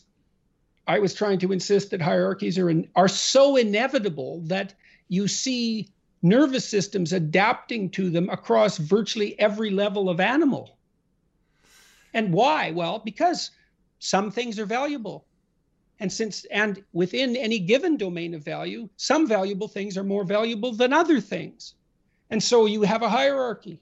There's no avoiding it. As long as you need something, as long as there's scarcity, a hierarchy is inevitable. Yeah. You know, nobody cares how many big pens you have. It's because they're not scarce. So you can't have status because you have 200 of them. But as soon as there's scarcity, there's a hierarchy. And there's always scarcity of one form or another, no matter how rich you get. You know, if you're if you have a hundred million dollars, Picasso paintings are still scarce. Yeah, the uh the pushback on the the lobster thing it falls into two things for me. One, I don't understand why people look for a reason not to listen to somebody, which to me, most of the people coming after you for that one just they didn't want you to be right or to be heard, and so they went after something that they thought they could memify and and shut down on. And then the well, other I one, understand that. Like I understand that. I uh, it's obvious why people are looking for a reason not to listen to someone. It's like how goddamn many people can you listen to? There's 9 billion of them you know so you have to not listen to almost everyone and so you'll fall for any excuse and sometimes that's not so good you know because you have a bias that prejudices you against a viewpoint that you actually need that's that's a problem hmm. but the phenomenon itself like you know you you mentioned sorry to bring this up again but no. because it's germane and and relevant someone said something disparaging about me and they were on your staff it's like well you have lots of options for guests. You're looking for no. You're always looking for no because you can only say yes to a very limited number of things. Mm. So that's another reason we have to be very careful about our prejudices because we need them, you know, to I don't mean prejudice in the obviously in the inappropriate social sense, but Jesus, we have to shield ourselves from an excess of information we're very limited capacity processors. Mm, no question. The... I, I don't understand though. I don't understand really, and it's really killing me. I think I might might mean that literally. I don't understand why I'm so controversial. I can't figure that out. It's very distressing to me. You want me to take a stab at it? Sure good metaphor. All right. So, my gut instinct in terms of why a certain type of person uh, responds negatively to you is when you think of a person as a blank slate and that we all have this collective responsibility to make sure that everybody ends up the same, then you saying some people are better at something than others already is feels judgmental. And so it is. It, it oh yes, it is for judgmental. sure. And but when you have a collectivist view and you believe that everyone should have equal outcome, which, by the way, I think everybody, yourself included, like, if only, right? Like, that would be amazing. Like, if everybody could live truly in harmony and that didn't violate principles of just the human animal, which is why I always remind people to remember you're having a biological experience. But you say things that are, they violate a deeply compassionate person's desire to take care of everybody, the sort of no child left behind type thing. And when you insist on in your own life, like, I'm only going to say that which is true, and I'm certainly not going to let somebody force me to say something I don't believe is true. So now, with that, and by the way, all of that, and this is a key thing I think you have to understand you're fighting with a level of intensity that makes sense when you realize your obsession with what happened in the 20th century, the Gulag Archipelago, what happened there, uh, obviously Nazi Germany, Mao's China, like you, the number of people that have been killed in these essentially social experiments. So you have this deep, intense thing trying to get people to understand like hierarchies are real, there's no escaping them. Not everybody is as good as everybody else at everything. And by the way, you have to shoulder responsibility and that's where people are like, you just to them, I cannot, and before I say what they think, I will reiterate, you have changed my life forever and for the better. I will forever be grateful to the things that you continue to put out into the world. And I missed you horribly as a thought leader during 2020 of all years to be on a Jordan Peterson diet. I was not happy about that. But what they think of is that you're being mean for the sake of being mean, that you're not trying to help them see you cannot pretend reality isn't reality. In pretending that the dragon is not there, the dragon does not go away. The dragon grows more powerful, more likely to devour you and your family. And so yeah, and I'm saying, get smaller. but they don't mm. see that. And so that's why I'm like, when I see people attack you, I'm like, Jesus Christ, how many times does he have to say this is about a balance between order and chaos? That you need both of these things, that you have to show the responsibility because that is what reality demands that you're in you're nested in an evolutionary context there are things like hierarchies that will play out in uh, in the the body in in perception. exactly and Everything. so you may not want to feel bad when you walk in the room and are worse at something than everybody else, but you're going to. You may not want to feel bad when you're rejected, but you're going to. You may not want to feel bad because you're just lazing around your house and not doing anything, but you're going to. And you have peered into enough of human nature to recognize, hey, there are just certain truisms. You've now given us 24 of the, I forget how many were originally in the core article, 49 or whatever. So 42. 42. Yeah. Okay, we've got Yes, it's the answer to the life, the universe, and everything. Right. Is that all, Douglas Jordan? Hofstadter's number. So, oh my God, that's perfect. Actually, uh, it it is this incredible thing once you break free from ideology, and that's where again, this is one of the rules in Beyond Order, not to fall prey to ideology. This is where I thought you were going in the beginning with identity. I thought you were going to say identity has become pathological. Because it has become it's been simplified. You talk about this in beyond order. Once you simplify something and this is how an ideologue gets you they simplify it. They make it very understandable. Becomes very clear who's in and who's out. You can reward and punish based on that. People are grabbing these unnegotiated self determined pieces of identity that don't necessarily bring value to the larger world, which will create dissonance in their own life because they've got all this substructure running, Well, they telling them don't to bring be valuable. tradable value. You, you know what I mean? It's like I'm not saying they're like your race, I suppose, is a value, but it's not a tradable value. And your gender and your sex, the same thing. It's like, I guess it's partly because there's no scarcity. you know, it's like we've got enough white people. Being white doesn't buy you anything. So, and I, I'm not saying that with any pleasure. That's what I think people miss. This is why I think people come after you. They don't recognize that you're not saying it you're not relishing in this. You want people to be happy. And I, I'm always so confused. Jordan, I don't know why you remain as vulnerable and open as you are. After the time saying, I was like, what the fuck? You sounded so kind, open, compassionate after what, four years of, you know, some percentage of the world relentlessly slandering you. And obviously, you get people that cheer you on, probably way more people that cheer you on than don't, but you still remain vulnerable, which is fucking incredible. But the fact that they don't recognize that you're trying to help, like I could get it if they said, "Hey, look, I disagree with Maybe Jordan on this do. side or the other," but maybe they do recognize that. You know, there's a lot of cynicism about the help, and I, I can't understand why you'd be cynical about help unless you weren't that help weren't that pleased about the idea of help. You know, like all these deplorables that I'm helping, these angry young men. You know, they don't deserve help. Well, I don't think that. I don't know anyone that doesn't deserve help you know, th- there's this idea in the New Testament that you should love your enemies. It's like, why would you do that? Well, it'd be better if they weren't your enemies. And their unnecessary suffering doesn't help. It's not helpful.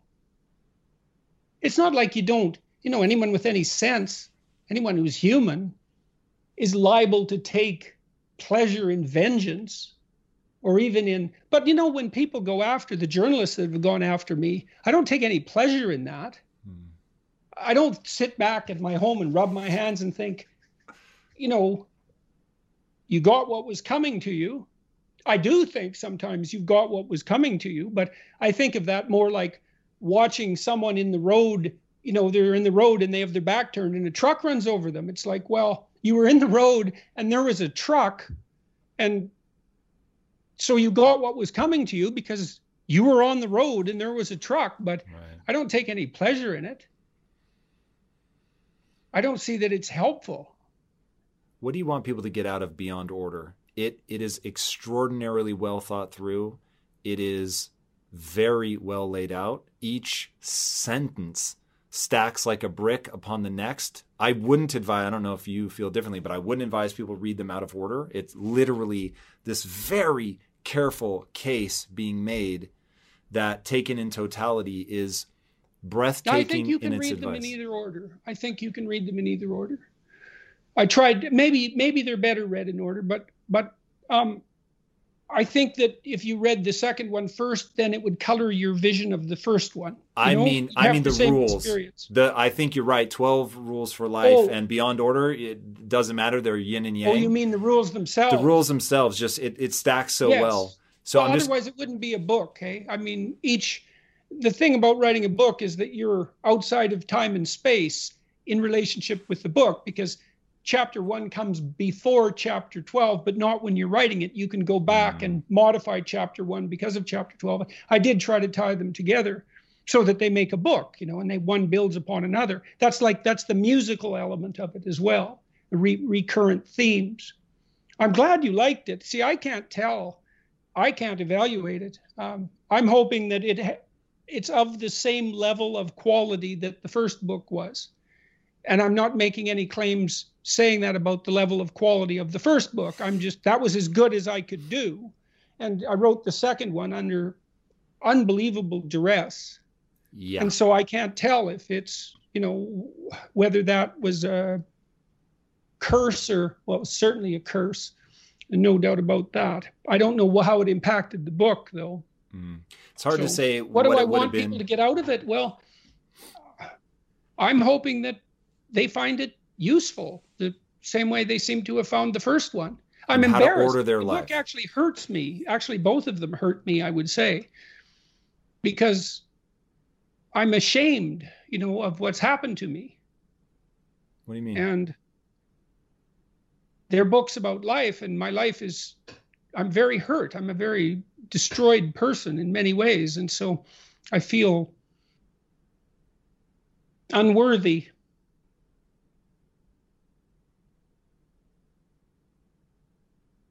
Unworthy of what?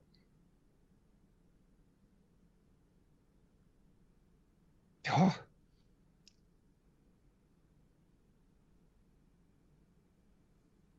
You name it. I hope people find it useful. You know, I hope it alleviates some unnecessary suffering. That's the goal. Here's how I read your books and everything that you've put out into the world. The people that should write the instruction manual are the people that have struggled. And in your suffering, you have been able to piece together useful information, which is the barometer by which I judge a book's value for sure. The reason people flock to your lectures, they buy your book, is you have made, in modern times, the single most coherent and useful instruction manual for life. Period. So the I fear that the brokenness that you feel, the heartache that you feel, translates into something usable that couldn't be written by somebody that hadn't gone through what you've gone through. Well, I would like to believe that was true. You know, there's a bit too much self justification in it for my taste, but I thought the other day I'd probably do this too. And uh, I, w- I have to record an announcement for this book because it's coming out on Tuesday. I thought the best announcement would be just to thank people for all of their kind attention. I'm very fortunate in that regard. I get letters from people all the time that they open up their hearts. You know, it's really something. But I am somewhat nonplussed, let's say, for all this work. I'm pretty broken. Hmm. In general, or just in this moment?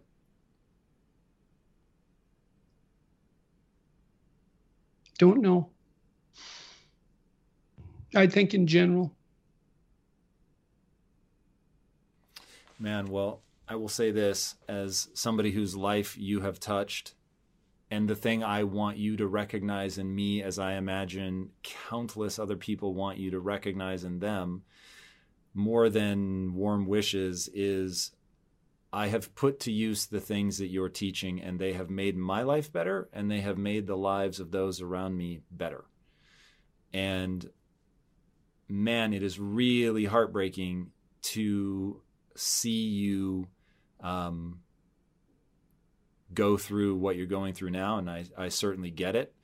Um, you know, and I don't know you well enough to offer you any sort of um, familial consolation. So I will just say that what you do matters probably more than you think it does, certainly as much as you think it does. And I I had never met you through 2020. And I started reaching out to people that we both know, asking about you, because I I believe that the world needs the insights that you uniquely have coming from your background of mythology and understanding what is deeply ingrained in the human psyche from an evolutionarily shaped perspective. And that nobody is putting it together the way that you're putting it together. And the fact that you've been you know i mean hopefully it's it's small in comparison to the people that are supporting you but jesus like i don't I, I know i would not put up with the amount of shit that you've put up with. And the fact that i think the individual is the only way to approach any systemic problem. Like you just have to deal with the individuals and then from there it will echo out into society. And so the fact that that's your approach um, I kept telling people we need Jordan Peterson right now. And I'm so grateful you're back. And I know this book will be very successful because Well, I'm glad useful. you liked it. I'm glad you liked it because like I said, I it's really hard for me to evaluate it. You know, sometimes I well, I have every possible thought that you could have about it you know sometimes i read it and i think oh that seemed to have turned out pretty good and other times i think jesus i've said this 50 times already and yeah I, i'm all over the place i can't i think that happens it happens when you write a book you get so because you know if when you read someone else's book you can kind of tell if the ideas are original, at least insofar as you're concerned. Mm. Well, I can't tell because I, these are my ideas. Well, not all of them, obviously, but they're ideas I'm at least deeply familiar with. So I can't tell to what degree it's original. None of it. And so I and it's it's also I suppose I'm quite apprehensive about its release in some sense because I've set myself up an in, impossible second act. You know, because the first book was so insanely popular. I think it's six million copies now in in all the languages that it's been published in. So um, that's impossible. That never happens, right? It's it's certainly it's like winning the lottery it's probably less probable than winning the lottery. In fact, I'm virtually certain that it's less probable than winning the lottery. And to to imagine doing that twice is, well, that's just it happens, but it's highly improbable. Anyways, it's going to all come, and then, uh, you know, I'm in a different space than I was when I released this first book. So this is compared to all this is going to be compared to all my electronic avatars which are busily working out there in the world. I think there's more of me outside of me now than there is inside of me, weirdly enough. That's another phenomenon I can't really get my hand, my my my uh, mind around. You know, the power of YouTube. Jesus, that's quite the technology. when I put those first videos up, you know, I was this was bothering me, this piece of legislation, and for a variety of reasons, some of which we've discussed. I talked to my wife and my son sort of casually. I said, "Well, I'm going to make these videos, see what happens." And it's like,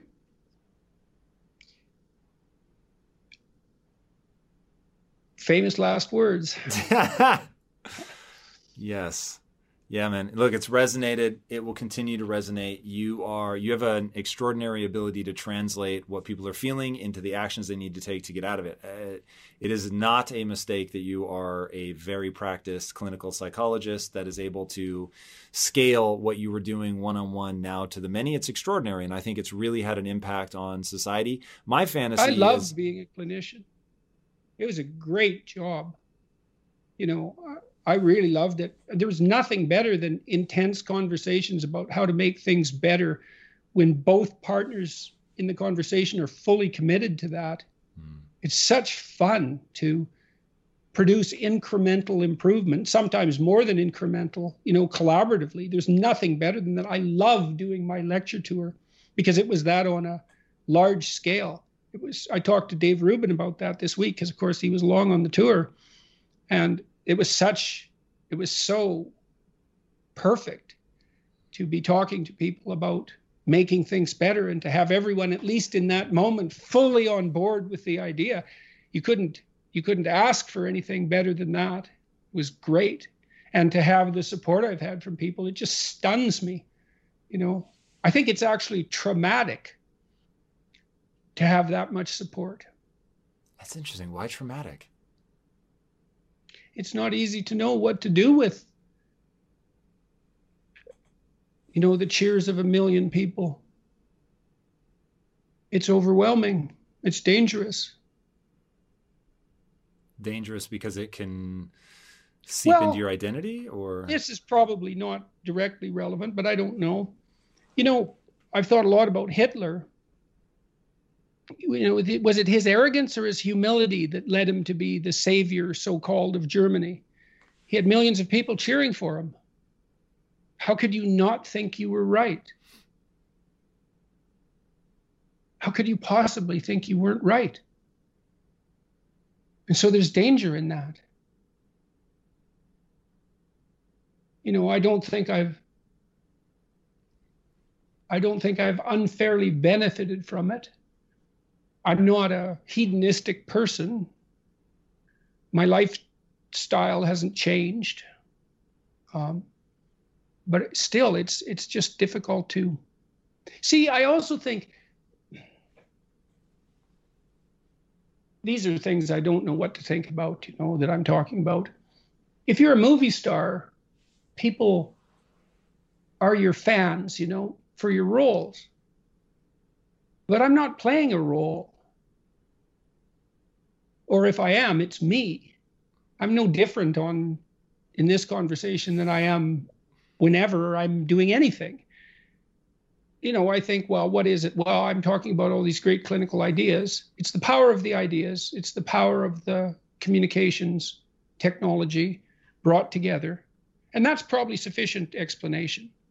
But it's still strange. And maybe I was pretty old when this happened to me, and maybe that makes it more difficult to adapt to. But you know, my videos have been viewed something like, if you count them all up approximately, with the ones that people have cut, it's like 600 million times. It's some insane number. It's incredible. It's incredible, man. It speaks to the impact. So, not that anybody would have a hard time finding you, but if people want to track you in the book and the progress and you getting more involved now again, uh, where should they do it? Well, you can go to jordanbpeterson.com and everything's laid out there. I have a list of recommended books. That's quite fun. There's about 100 books there. If you read all those books, well, you'd be educated, not in everything, but you know, you'd have an education. So there you go. There's an education for anyone who wants it. There are 100 great books. That doesn't mean you know everything about everything or even something about everything, but what you do know would be useful and you would know it. And lots of people are reading those books. I can tell because I run it through Amazon uh, as a third party vendor. Mm, so I get some yeah. sense of how many book affiliate, yeah, uh, get some sense of how many books are being published a month and it, or bought a month. It's a lot. So that's fun.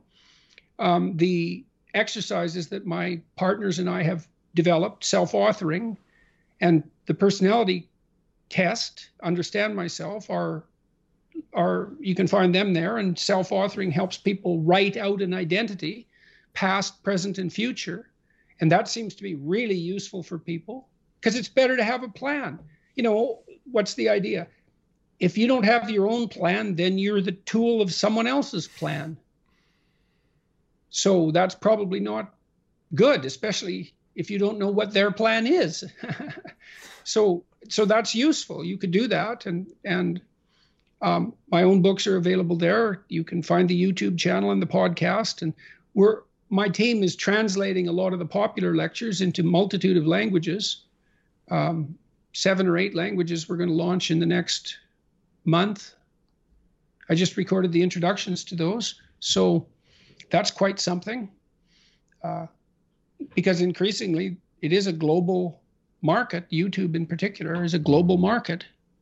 So we're ex- experimenting with that. That's exciting. Awesome, man. Well, Jordan, thank you so much for coming on the show, dude. I, I am just enthralled by what you're teaching and offering to people and have, will continue to drink deeply of the content that you put out. Like I said, it's had a major impact on my life. So Thank you for everything. Guys, if you're not already uh, wildly familiar with Jordan Peterson, trust me when I say go watch everything.